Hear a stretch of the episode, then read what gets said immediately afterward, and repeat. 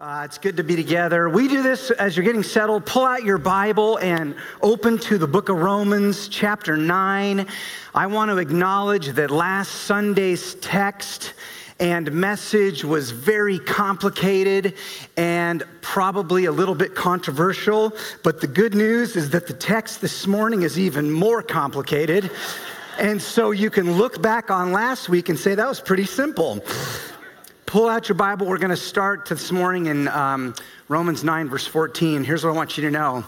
In the winter of 2014, the elders of our church, the then elders of our church, invited me into uh, their meeting where they informed me that they were going to send me to Rwanda. And here's what they said they said, We we feel like it'd be good for you to go to Rwanda. We want you to visit our, our partner church there in a, town, in a town called Bugesera. We've had a ministry in Rwanda for over a decade with Africa New Life. And they said, Go encourage Kayumba, the pastor there, learn more about Africa New Life. And they said, Plus, we think it would be good for you, Adam, to travel, to get out of the States, see the world a little bit, see what's happening in the global church and we think this would be good for your preaching. And I said, "Thank you." It's sort of like a it's sort of like a really subtle way to criticize a pastor's preaching. Send him away for a, a week. But anyway, so I I took off. I went to Rwanda, and honestly, it was one of the great experiences of my life. I learned so much about how God is on the move all across the globe in so many churches. It's, um, it's encouraging to see. I learned that in Rwanda, they, they worship a little different than we do here. Their worship is more like a house party. There's moments where you're, I guess we're jumping now, and it's amazing, and everyone's doing it. And the preaching in Rwanda is much more dialogical. So it's sort of this constant back and forth where the pastor will say something and the church is just encouraging yes go. Aim it's very like it's it's amazing. I mean they're like encouraging the pastor from the very beginning. It's like open to romans 9 hallelujah. Preach it brother. You know it's, it's just happening okay? So we could use a little bit more of that here at our church. Amen. Thank you. Good. People come up out on sunday after sunday they're like oh man i wanted to scream amen so loud but i didn't want to stand out. And i'm like do it. Come on it was a great experience. Here's the most profound thing that happened, though. The most profound insight that I gleaned in Rwanda was not about the global church, it was about the American church. And what happened to me was that when you're in another country and you see Christianity in another country, by way of contrast, you start to notice things about your own culture, even in the church. And one of the things that I learned is that American culture is uniquely grooming people to have a very strong, distasteful response to the gospel. Because our culture is very subtly grooming people to worship at the twin altars of individualism and exceptionalism. What do I mean by that? Exceptionalism. I'm not, I'm not making a political statement here. I think America is a great country. What I'm talking about is sort of, it's an ism. Anytime you get an ism, anytime you're a part of a place that where there's so much good that's happening, it can start to tweak with your own sense of your value or worth. When I was in Rwanda, I was constantly interacting with people who were smarter than me, harder working than me, more creative than me. And I started to realize if I have any influence or any affluence, it has very little to do with me. It's probably more my association with the country that I just happened to be born in. And I realized we're being groomed ever so subtly towards this sort of self view that's exceptional. And so, one of the greatest sins that you can commit in America is to tell someone there's something wrong with them, which is precisely what the gospel does. But individualism was the big one. I mean, in Rwanda, that's, it's, it's, it's all about community over the individual. In our country, it's all about the individual over community. We worship at the altar of our own autonomy and individuality. And so, sin number one is anything about the gospel that would begin to breach the sovereign borders of my own autonomy. And God Himself could become a moral monster if He breaches my sovereign autonomy. And so, you could understand why, especially if you come to a doctrine like the doctrine of election this is like sin number one in the American church. We have a love affair with our ultimate self determination and self will. And the doctrine of election tends to trigger that love affair. And we react negatively. And what's amazing about book of Romans is Paul anticipates all this.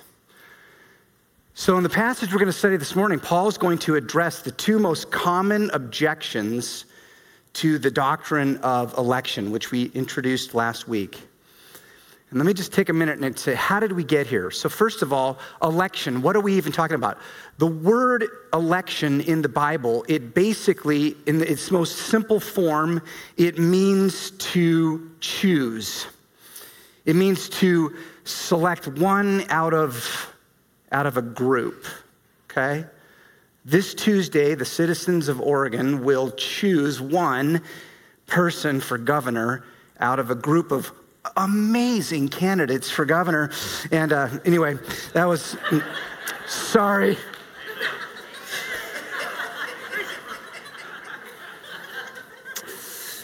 We will, and what do we call that? We call that an election. It means to pick one out of a group. And the reason we even got to this doctrine is because last week, you remember when we opened chapter 9, Paul was weeping. Remember this? By the way, if you weren't here last Sunday, this is one of those moments where you're going to have to go back and listen.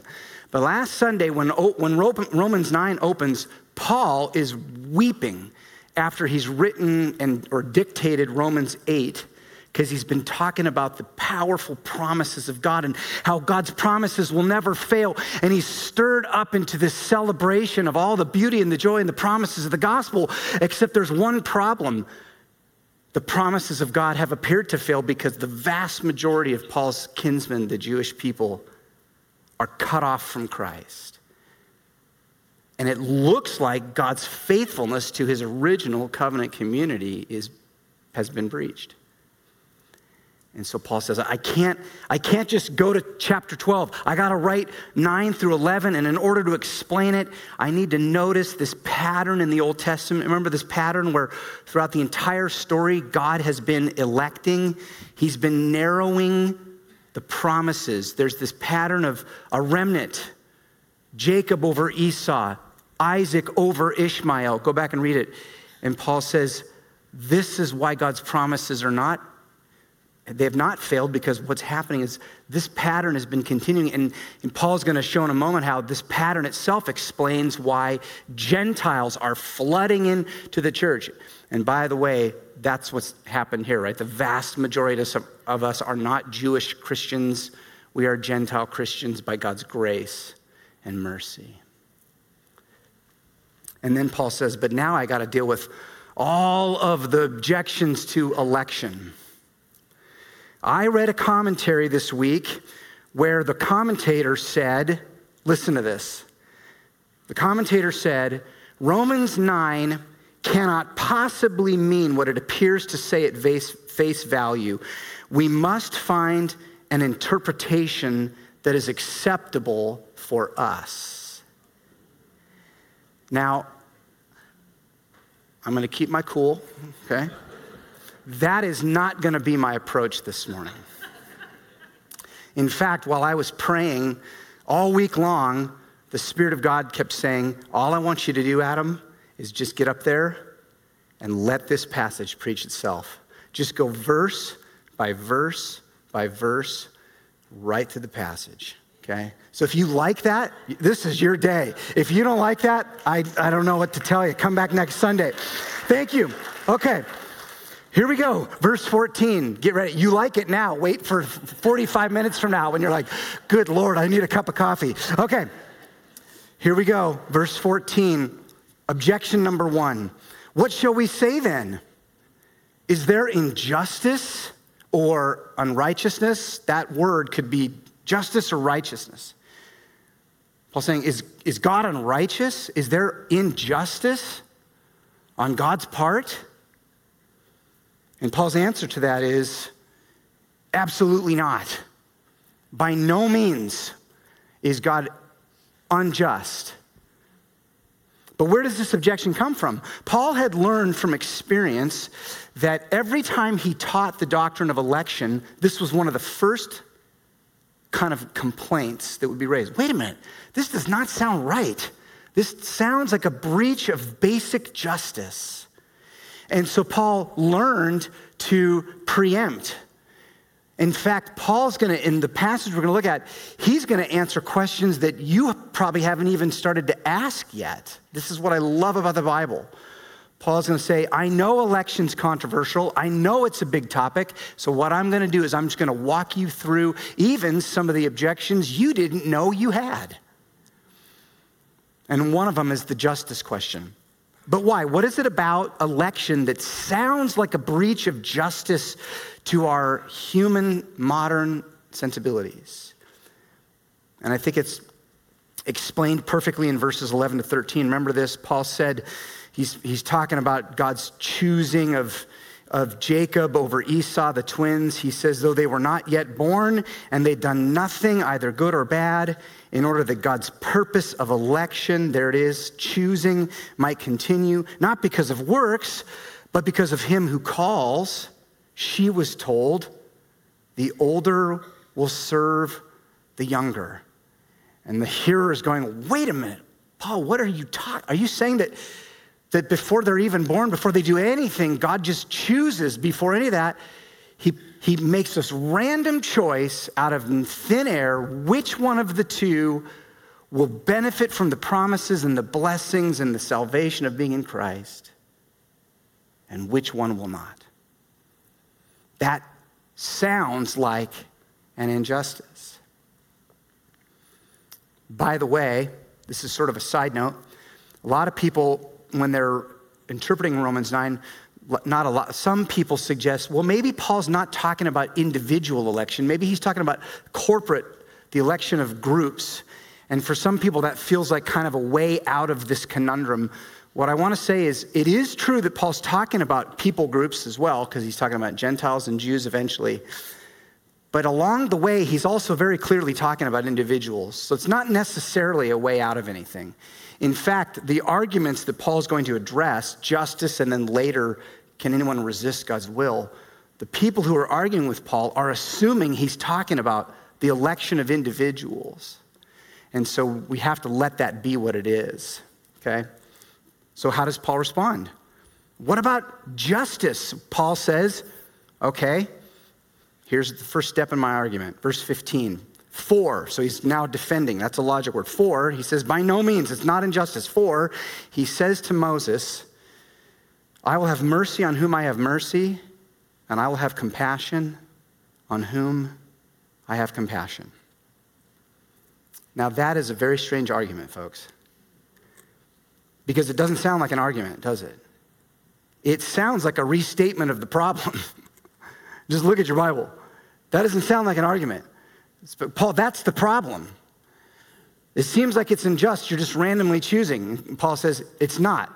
I'll have mercy on whom I have mercy and, and compassion on whom I have compassion. That just sounds like you restated the, the problem that I've got. But if we slow down and we think deeply, which is what we do at our church, you're going to realize this is actually an astoundingly brilliant move by the Apostle Paul. There's two things I want you to notice. Look at verse 15. First, do you notice that Paul shifts from the category of justice to the category of mercy? That is not an accident. And the second thing I want to say is the quote that from about to Moses comes from Exodus 33, and Paul never quotes anything without a full awareness of the entire context. And the context is the key to sealing the argument. So, in a minute, I'm going to go back to the context. But first, I want to notice Paul basically takes back control of the conversation. He says, You want to talk about justice, but God wants you to focus on mercy. You think this is a justice problem, but election has nothing to do with justice. In fact, justice would involve no one receiving mercy. So the fact that you hear the doctrine of election and you immediately seem assume this is a justice problem, what that does is it reveals a massive problem in your view of the nature of salvation and the true nature of our actual condition as human beings in sin. The reality is, we don't want justice, friends. We want mercy. Amen. Thank you. Keep it coming, people. Keep it coming. Dialogical. Remember that word. Let me make a couple observations about mercy. Mercy, by its very definition, cannot ever be an obligation, or it wouldn't be mercy. The reason we call it mercy is because it's not deserved. And the person who's showing the mercy is never obligated to do it in the first place. So to say that mercy is unjust is to say that it's owed to all, but we don't really mean that. Mercy is undeserved, and that means it's totally free. And that's the context of Exodus 33. So I won't make you turn there, but most of you know actually the story that's happening in this quote comes from that moment when Moses has come down from Mount Sinai with the Ten Commandments. And when he gets to the bottom of the mountain, the people of Israel have already turned their backs on God. And they've melted some gold. And remember that moment where Aaron's like, I don't know what happened, Moses. A golden calf popped out of the fire. And we just started worshiping it. Okay? I have been forever ruined this moment. My brother, when I was a kid, he made me watch. He made me watch Mel Brooks's The History of the World, Part One, which is like a slapstick humor like movie. And in that moment, Moses comes down and he's got three tablets. And he stands and he says, You know this one? He says, I present to you the 15, oops, crunch, 10, 10 commandments. Okay? But the point of the story is that actually they got one thing right in that moment, which is when Moses got down and he saw the people already worshiping a false idol, he actually, do you know this? What did he do with the Ten Commandments? He shattered them. And he, and he lived to tell about it, okay? He threw them on the ground. He was so angry at the people of Israel. And he knows God has every right to walk away from us as the chosen. I mean, we have breached the covenant over and over and over. Justice would be for God to say, I'm going to pick a new chosen people. And Moses begs God, please don't do it. And God says, okay, I will relent. And then Moses said, Will you guarantee me that you'll go with us? And God, and God says, I will. And then Moses asks for an audacious thing. So now let me read the actual quote. This is Exodus 33. I'll, I'll, I'll start in verse 18. Moses, Moses said, Please show me your glory. He said, I, I want to see your glory, God. This is how you'll prove to me that you're going to go with us. Show me your glory. And now here's the quote. And God said, I will make all my goodness pass before you and will proclaim before you my name, Yahweh. That's the tetragrammaton, that's the, the personal name of God, the Lord. And I now look, I will be gracious to whom I will be gracious, and I will show mercy on whom I will show mercy. God says, I'm going to, I'm going to do what you've asked, Moses. I'm going to go with you. But I need you to know something. This is a moment of mercy not obligation. I am absolutely free in this moment to show mercy, and I am absolutely free to not show mercy. And it's astounding. Verse 19. Uh, no, is it verse 19? Yeah, verse 16, excuse me, verse 16. This now, so then, Paul says, so then it depends not on human exertion or will, but on God who has mercy. This is just a restatement of what Paul's already said. Election is, it's not conditional. Over the years, historically, theologians have put the word unconditional in front of the word election, and I think that's probably accurate based on this verse. God's election is unconditional. It's not, it's not a result of our, our will, it's not a result of our morality, it's not a result of our effort. It's purely and totally an act of God's sovereign mercy and grace. And all along the way, as you read the argument, the point is to stir the church up to worship God. I'm going to get to worship at the end. But this is, this is an astounding verse. Now, here's what I want you to know. At this point, things are going pretty well. And this week, as I was studying, I was like, I kind of wish Paul had stopped talking here. You know the phrase, do you know the phrase, quit while you're ahead? I was thinking that, Paul, it's so clean and tidy, nothing controversial yet, but you just had to keep talking, didn't you? You did, but I'm glad he did, and you'll see why in just a minute. Okay, verse 17. For the scripture also says to Pharaoh, For this very purpose I have raised you up that I might show my power in you, and that my name might be proclaimed in all the earth. So then he has mercy on whomever he wills, and he hardens whomever he wills. He has mercy on whomever he wills, and he hardens whomever he wills. Now that is complicated. We read that and we're like, whoa, does the Bible say that? The Bible says that. But again, I think if we slow down and we take our time, which is what we do at our church, we'll realize we actually need this teaching. This teaching is critical. Most scholars agree that Paul brings in Pharaoh to the argument as a case study for how God's sovereignty relates to human responsibility. Because really, that's the big issue. And that's the big justice thing. Wait a minute. How can this be, how can this be right? How can a so- totally sovereign God who's in control of all things, how can that be true? And yet, how can human beings have genuine decision making for which they are responsible? It seems like a paradox.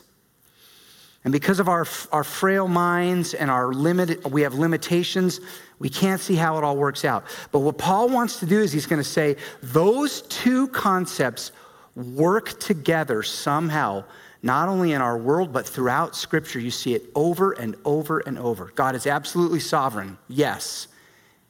And you are totally responsible for what you do. And Paul says, Let me show you an example with Pharaoh. And he brings up the issue of Pharaoh's hardened heart. Now, why would he do that? Well, it's really interesting. If you go back and you read the Exodus account and you ask the question, why was Pharaoh's heart hardened? It's very interesting little study. You could go do it, and I would encourage you to do this study. But how about this? I'm going to make it really easy for you, and I'm just going to show you every verse. I'm going to show up this slide. Why did Pharaoh have a hard heart? Well, it's really interesting.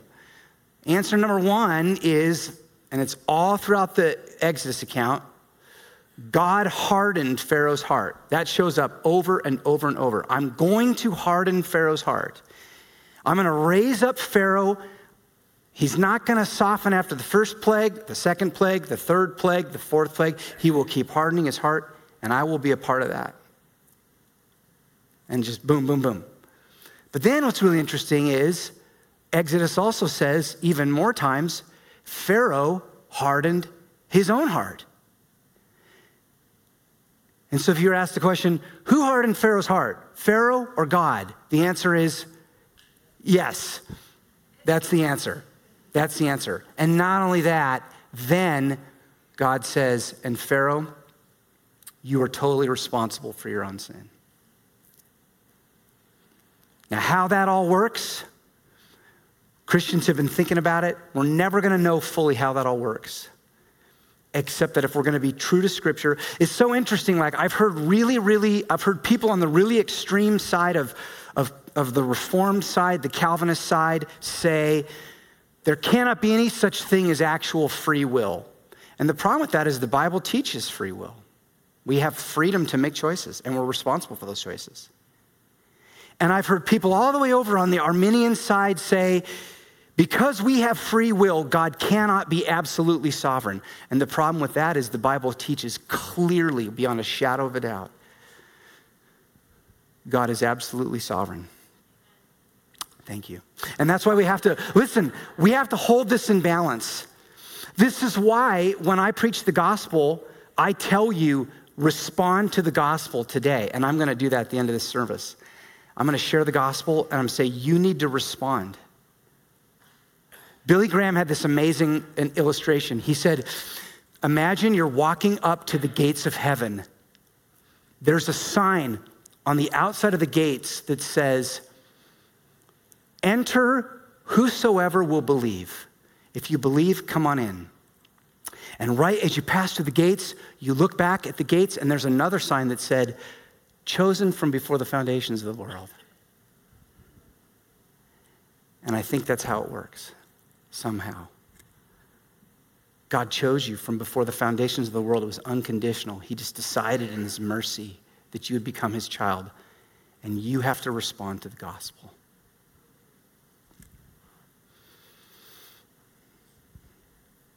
Paul's primary point with Pharaoh, though, is to say, and this is going to become really clear in just a moment I'm raising up Pharaoh, though, to draw attention to how merciful I am.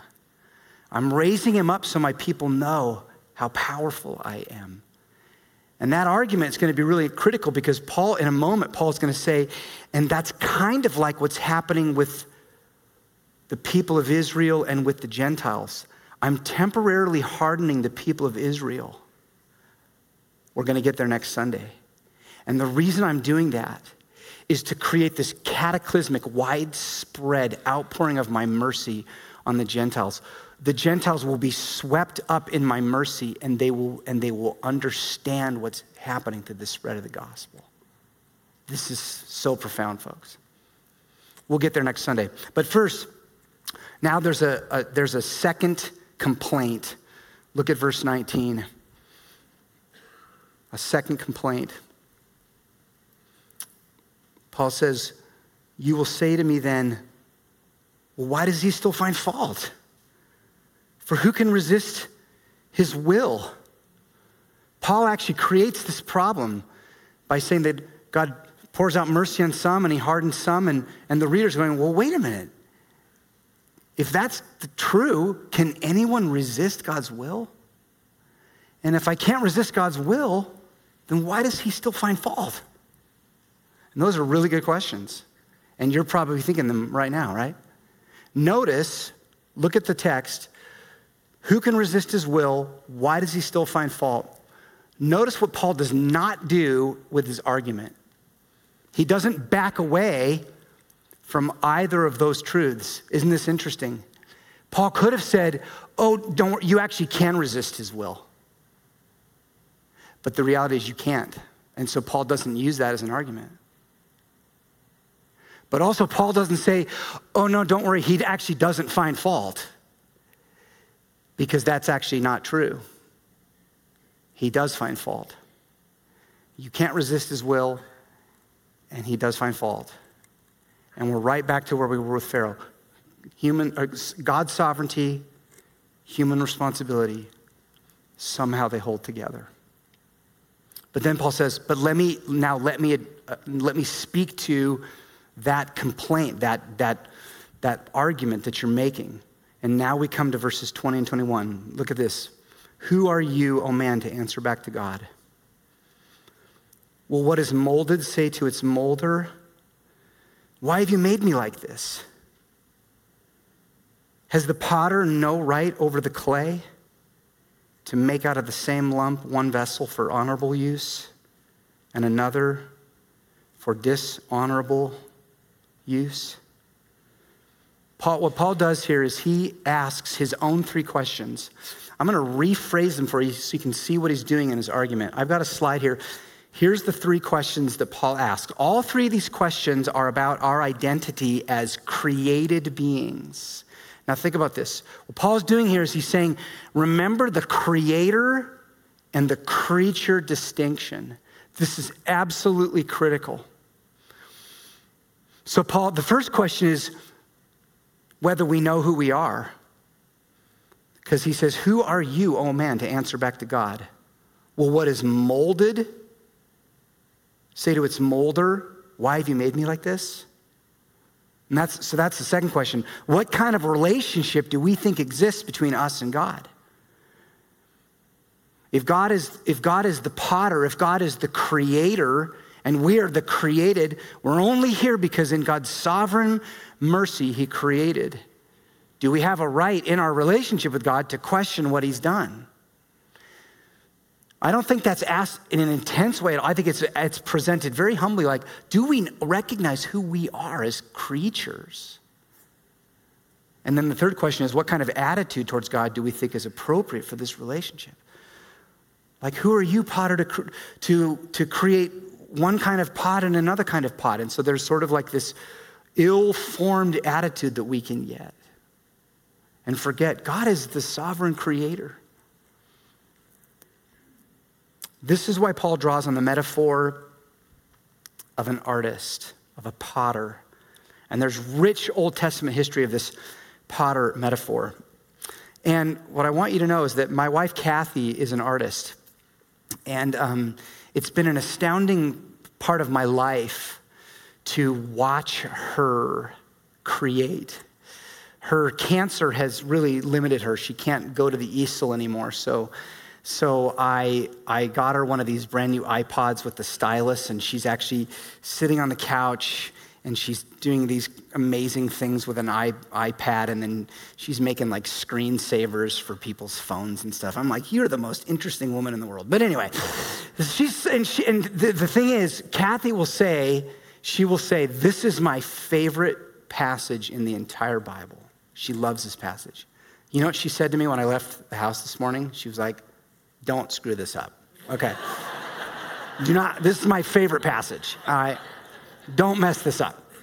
And she is like, she, she loves talking about predestination. College students, you feel me? She, loves she loves talking about predestination, election. I like to say, my wife is so reformed, she makes John Calvin look like an Arminian, all right? She's just, she loves it, okay?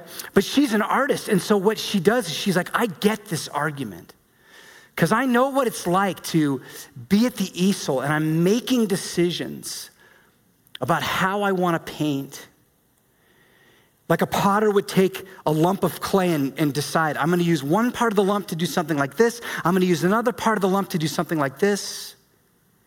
Kathy just sits there and she takes oil or pastel or whatever she's working with, and she makes these artistic decisions and she mixes color in one way. And then what she's doing always is she's trying to figure out how can I draw the most amount of attention to the part of the painting that I think is going to be the most beautiful or important. Now, think about this. She'll say, I want to draw attention to this one tree. How do I make it pop off the canvas? Well, I set behind it contrast, a darkness. This is Paul's argument. Paul's saying, would we actually understand mercy in the absence of a category like wrath? Mercy would make no sense. Mercy makes it pops when we realize how scandalously beautiful it is because of the backdrop of what is actually deserved, which is justice and judgment. And so Paul says this is God. God is an artist, God is a painter, God is a potter. Look at verses 22 and 23. He, I, I'll prove to you what I just said. What if God, desiring to show his wrath and to make known his power, has endured with much patience vessels of wrath prepared for destruction? Why? Look at this. In order to make known the riches of his glory for vessels of mercy, which he has prepared beforehand for glory. Why is it that mercy is so beautiful and captivating? Because we know what we actually deserved. It's set against this dark canvas of justice and what, what really should happen, which is the wrath of God being poured out on human sin. And instead, God, in His sovereign grace, decides, I will show mercy to some. And that mercy will pop. It's like the warmth of a wood stove is only beautiful when it's snowy and cold outside, right? A dry sanctuary is only beautiful against the backdrop of an atmospheric river. Amen? like, thank God for a dry sanctuary, right? Beauty is beauty because we contrast it with ugly. Light is glorious when it's contrasted with darkness. Truth is precious to us when we're surrounded by lies. And mercy captures my heart and makes me want to fall on my knees and worship when I realize that I actually deserve the alternative. And so, folks, don't bemoan election. Don't, don't argue about election. Don't debate. Don't question God's justice with election. God's saying, I'm taking back the argument, people. This is not about justice. This is about mercy. It's about mercy. I'll illustrate just one, this is one little illustration that might help you.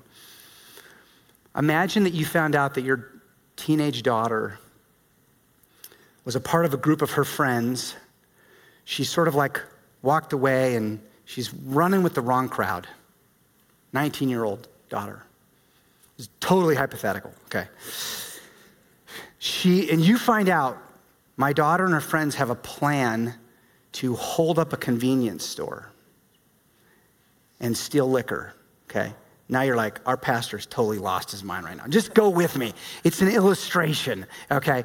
So you find out, like, they're doing this, and she's out there on her way. Somehow they got a handgun, and they're gonna hold up a liquor store. And you find the group of girls, and you beg and you plead, please do not do this. But they're, they're hell bent, they're going their way.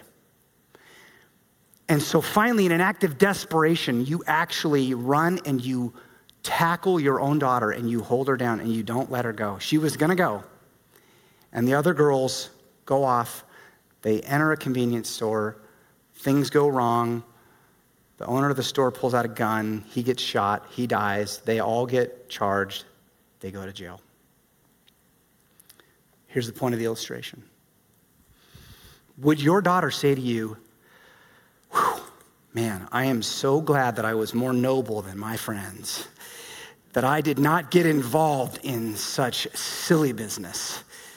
Your daughter would say, I am not in jail for one reason and one reason only. You literally grabbed me and forced me to stop where I was going. This is what we're talking about. This is what we're talking about the mercy of God. Why are you here right now? Why are you sitting here? Did you choose did you choose in your life to be the recipient of God's grace? God chose you, folks. He chose you. And Paul's going to prove it. So now look, look, I'm going to just read to you now a few more verses and then we'll come back next week. Because now Paul's going to say the whole thing I'm talking about here is really about what's going on with the Jewish response to the Messiah and the Gentiles. Okay, so look at verse 24, and I'll, I'll read to the kind of the end here. He says, even us, so Paul's talked about showing the glory of his grace to the vessels of mercy, and now Paul says, I'm talking about us, Jews and Gentiles. Look at this. Even us whom he has called, not from the Jews only, but also from the Gentiles. And then what Paul does over the next four verses is he just quotes Bible verses that show this was God's plan from the beginning. He had a plan from the beginning to take a people who were not his people and call them, You're my people. These are the Gentiles. So Paul says, As indeed he says in Hosea, those who are not my people, I will call my people. And her who was not beloved, I will call beloved. And in the very place where it was said to them, You are not my people, they will be called sons of the living God. That's us. And Isaiah cries out concerning Israel. So now Paul says, The whole time I had a plan to harden Israel temporarily so that Gentiles would rush into the churches. Though the number of the sons of Israel be as the sand of the sea, only a remnant of them will be saved. For the Lord will carry out his sentence upon the earth fully and without delay. And as Isaiah predicted, if the Lord of hosts had not left us offspring, we would be like Sodom and become like Gomorrah.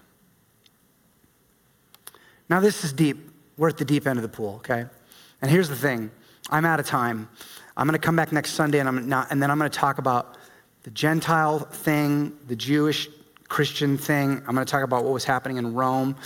So you'll need to come back next Sunday to see how the argument continues.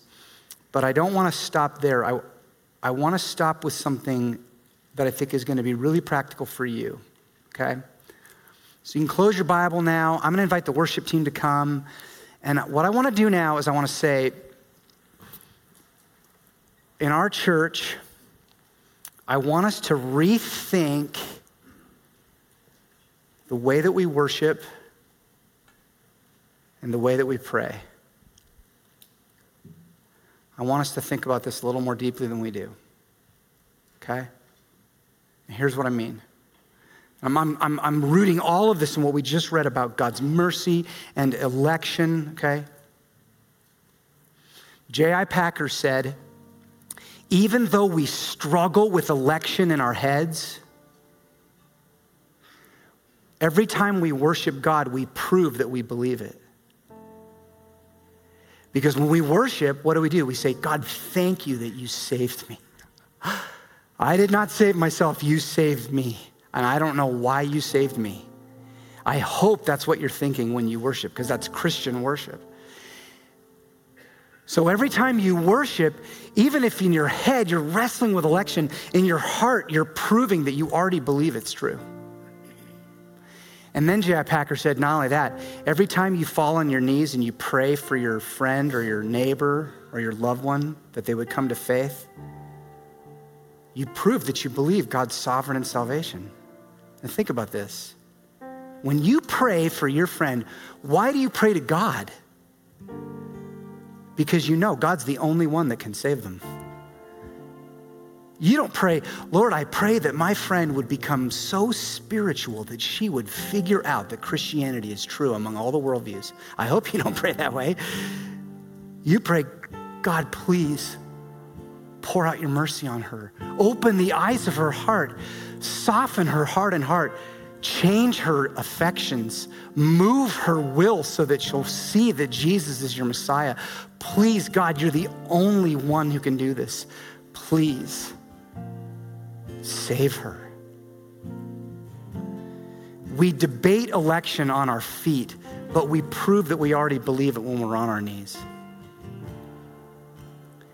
And that's what I want to ask you to do. I want us to be on our knees, Christians, when we worship. Not, not physically, I'm talking about that posture of your heart. Fall to your knees. If you want to fall to your knees today when you're worshiping, do it. It's that total, God, you are sovereign, and I thank you for saving me. And please, God, I pray for my spouse, my roommate, my neighbor, my coworker, pour out your mercy. Will you join me in praying for that right now? Heavenly Father, it's with great humility that we end this time in the Word. We recognize these are lofty ideas, complex for sure, and yet there's a part of us that understands you have to be sovereign or you would not be God. And so we say thank you. How I pray, Lord, that our church would become a on our knees worshiping church. We would worship our guts out. Now, right now, as we sing, may we sing like we've never sung before. May we pray right now to a sovereign, powerful God that you would save. We pray for a revival in our city of people coming to faith in Jesus. And we pray it because we believe you're sovereign in election, Lord, not despite it. And so we love you, Jesus. And we pray all these things in your very precious name. All God's people said,